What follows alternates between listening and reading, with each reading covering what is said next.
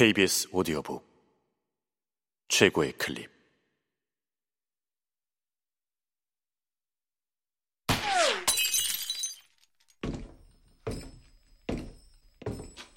KBS 오디오북. 카탈로니아 찬가. 조지 오웰 지음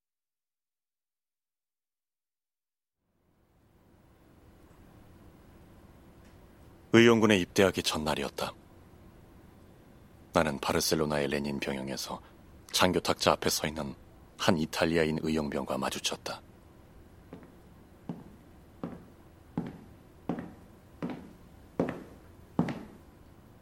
스물 대여섯 살의 강인해 보이는 젊은이였다. 금발은 붉은색이 감돌았고 어깨는 단단했다. 챙이 있는 가죽 모자를 밑으로 세게 잡아당겨 한쪽 눈이 보이지 않았다. 나와는 직각으로 서 있었는데 고개를 숙이고 찌푸린 얼굴로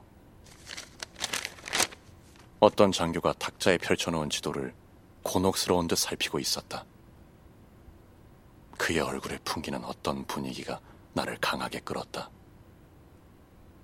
친구를 위해서라면 살인이라도 마다하지 않고 자기 목숨을 내던질 사람의 얼굴이었다.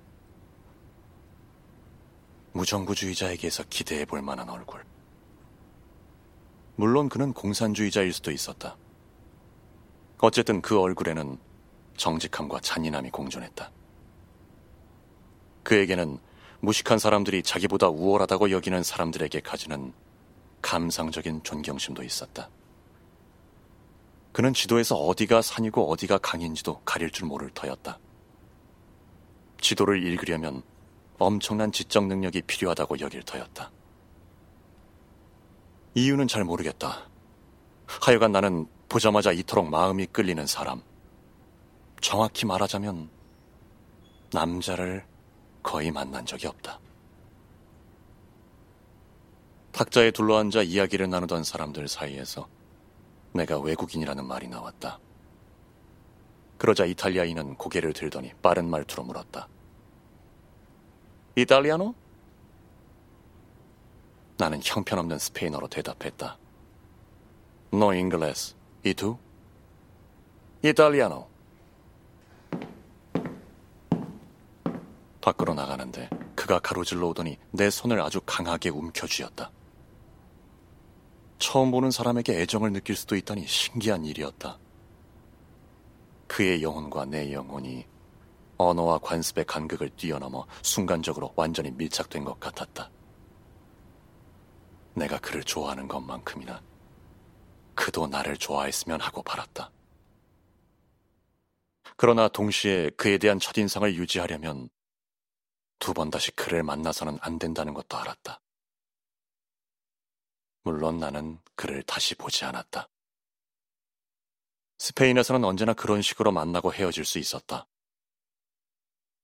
이 이탈리아인 의용병 이야기를 꺼낸 것은 그가 내 기억에 생생하게 남아있기 때문이다. 그의 남루한 군복과 사나우면서도 애처로워 보이는 얼굴은 당시 특별한 분위기를 상징하는 것 같다. 그는 그 전쟁과 관련한 내 모든 기억과 얽혀 있다.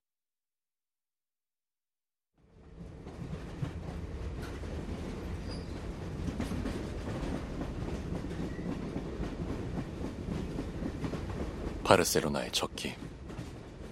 초라해 보이는 병사들을 가득 태우고 전선으로 기어가던 가늘고 긴 기차.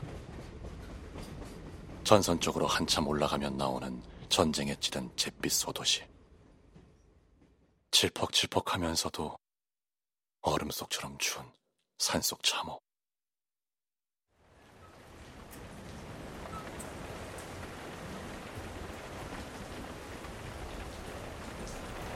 (1936년 12월) 말이었다. 지금 이 글을 쓰는 순간으로부터 불과 일곱 달 전이다. 그럼에도 이미 엄청난 거리 밖으로 멀어져 버린 시기이다. 뒤에 일어난 사건들이 그 시기를 지워버렸다. 1935년이나 1905년을 지운 것보다 훨씬 더 완벽하게 지워버렸다. 나는 신문 기사를 쓸까 하는 생각으로 스페인에 갔다. 하지만 가자마자 의용군에 입대했다. 그 시기 그 분위기에서는 그것이 해볼 만한 가치가 있는 유일한 일이었기 때문이다. 그때까지도 카탈로니아는 무정부주의자들이 실질적으로 장악하고 있었다. 혁명은 여전히 활발하게 진행 중이었다.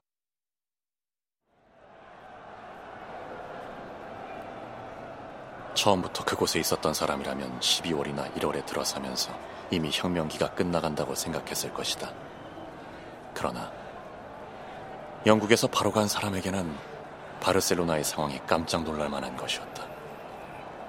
사람을 압도하는 느낌이었다. 나로서는 노동계급이 권력을 잡은 도시에 들어가 본 것은 그때가 처음이었다.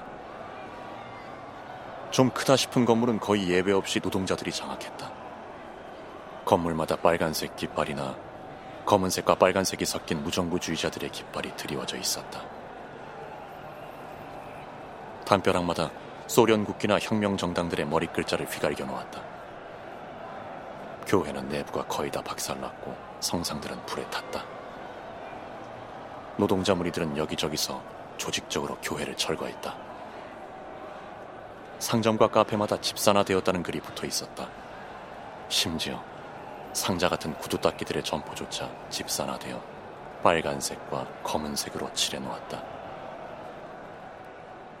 웨이터와 매장 감독들은 손님의 얼굴을 똑바로 바라보며 동등한 입장에서 손님을 맞이했다. 굴종적인 말투나 격식을 차린 말투까지도 일시적으로 사라졌다. 아무도 세뇨르나 돈이라는 말을 하지 않았다.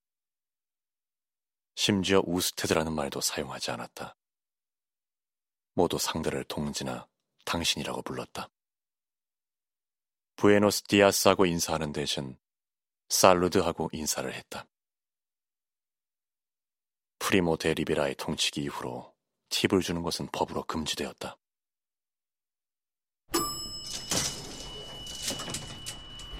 엘리베이터를 운전하는 직원에게 팁을 주려고 하다가 호텔 지배인에게 훈시를 들은 것이 내가 그곳에서 겪은 첫 사건이라고 할 수 있다.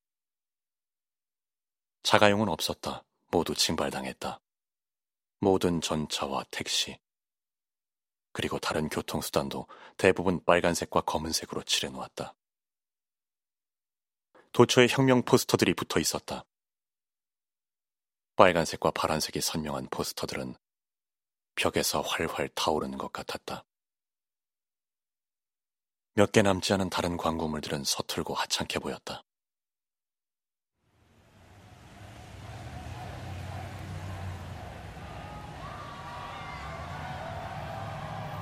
도시의 대동맥이라 할 수 있는 람블라스 거리는 언제나 사람들의 이동이 많은 곳이었다. 그 거리를 따라 낮 동안은 물론이고 밤늦게까지 확성기에서 혁명가가 쩌렁쩌렁 울려 퍼졌다. 가장 신기한 것은 군중의 모습이었다. 겉으로 볼 때 그 도시는 부유한 계급이 실질적으로 멸절된 곳이었다. 소수의 여자와 외국인들을 제외하면 옷을 차려입은 사람들은 찾아볼 수 없었다. 거의 모두가 노동계급의 거칠거칠한 옷을 입었다. 또는 파란 작업복을 입거나 의영군 군복을 약간 고쳐서 입었다. 이 모든 것이 신기했고 또 감동적이었다. 내가 이해하지 못하는 것도 많았다. 어떤 면에서는 마음에 들지 않는 면도 많았다. 그러나 나는 즉시 그 도시의 모습이 내가 싸워서 지킬 만한 가치가 있다고 확신했다. 또한 나는 눈에 보이는 모습이 전부라고 믿었다. 그것이 정말로 노동자들의 국가이며 모든 부르주아지는 달아났거나 죽임을 당했거나 아니면 자발적으로 노동자들의 편으로 넘어왔다고 믿었다. 많은 수의 부유한 부르주아지가 기회를 엿보며 당분간 프롤레타리아 행세를 하고 있을 뿐임을 깨닫지 못했다. 이 모든 것과 더불어 전쟁 특유의 흉흉한 분위기도 얼마간 느껴졌다.